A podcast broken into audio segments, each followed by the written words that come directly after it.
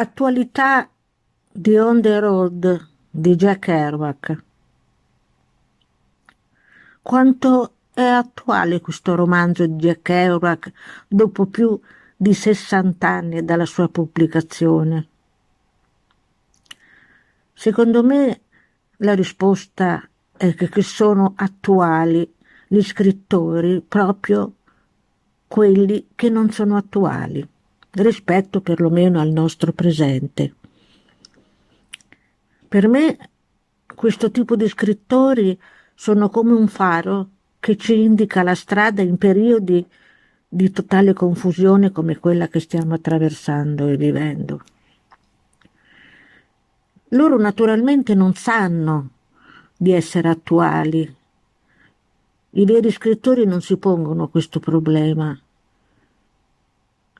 quello che trasmettono lo fanno così, eh, spontaneamente, in base alle storie che raccontano e in base alle relazioni tra personaggi.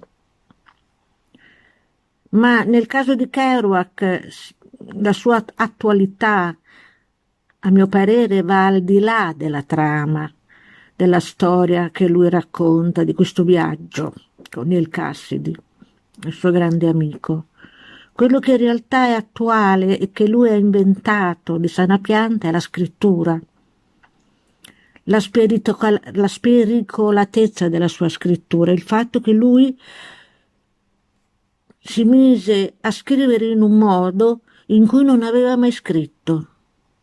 Sentiva che per scrivere questa storia aveva bisogno di inventarsi un tipo di scrittura diversa da quella che aveva usato fino allora.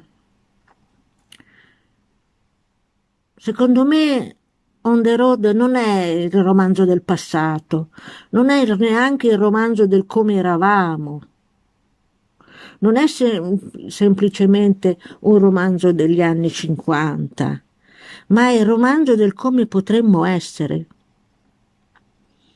in questo senso è attuale e ci riguarda nel più profondo di noi stessi. Io ho un criterio, soltanto un criterio, per stabilire se un romanzo una poesia mi piacciono. E se rispondo sì alla domanda mi riguardano? Ecco, nel caso di On the Road che ho letto più di una volta e in generale dei beat, io dico che mi riguardano quello che scrivono. Kerouac in particolare mi riguarda perché la sua non è semplicemente quella di On the Road, la storia di un viaggio, ma è la storia di un viaggio dentro te se stessi. Il viaggio è solo un pretesto, questo spesso lo è per chi viaggia. Per chi viaggia non da turista, ma da colui che va per le strade, quando si viaggia si viaggia per cercare, come si usa dire, se stesse e lui in effetti fece così per tutto il tempo. Lui non era un grande viaggiatore, se non fosse stato per Neil Cassady, lui non sarebbe stato capace di andare in giro per così tanto tempo. Lui si poneva continuamente il perché si vive.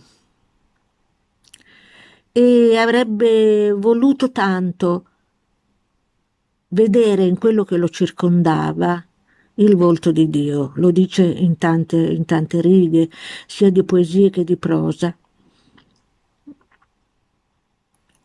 Mm, quello che stava accadendo tra i giovani americani non riguardava solo la letteratura, ma anche la musica, con Charlie Parker, e poi l'espressionismo astratto di Jack Jackson Pollock, cioè era tutto un movimento artistico che si stava muovendo su strade nuove e Kerouac insieme agli altri della Big Generation che lui si, si portò dietro, nel senso che il vero innovatore fu lui e gli altri gli, andavano, gli andarono dietro.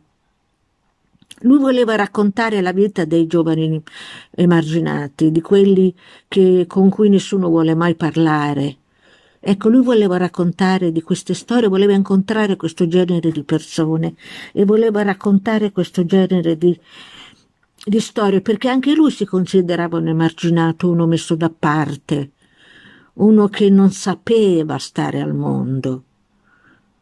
Chiaro che non sapeva stare al mondo, per questo forse ha bevuto così tanto da morirne a 46 anni.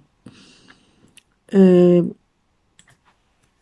la Pivano ha scoperto Kerouac e ha scoperto gli altri della Big Generation e ne è, ne è rimasta incantata, se ne è innamorata. Anch'io nel mio piccolo me ne sono innamorata. Come persone, gente come Kerouac forse non, non la vorrei frequentare perché doveva essere un po' un problema stare in mezzo e insieme a qualcuno perennemente ubriaco. Non era neanche una brava persona. Per esempio non aveva riconosciuto una sua figlia che era identica a lui. Credo si comportasse male con le donne, ma mai come Neil Cassidy di cui parlerò un'altra volta.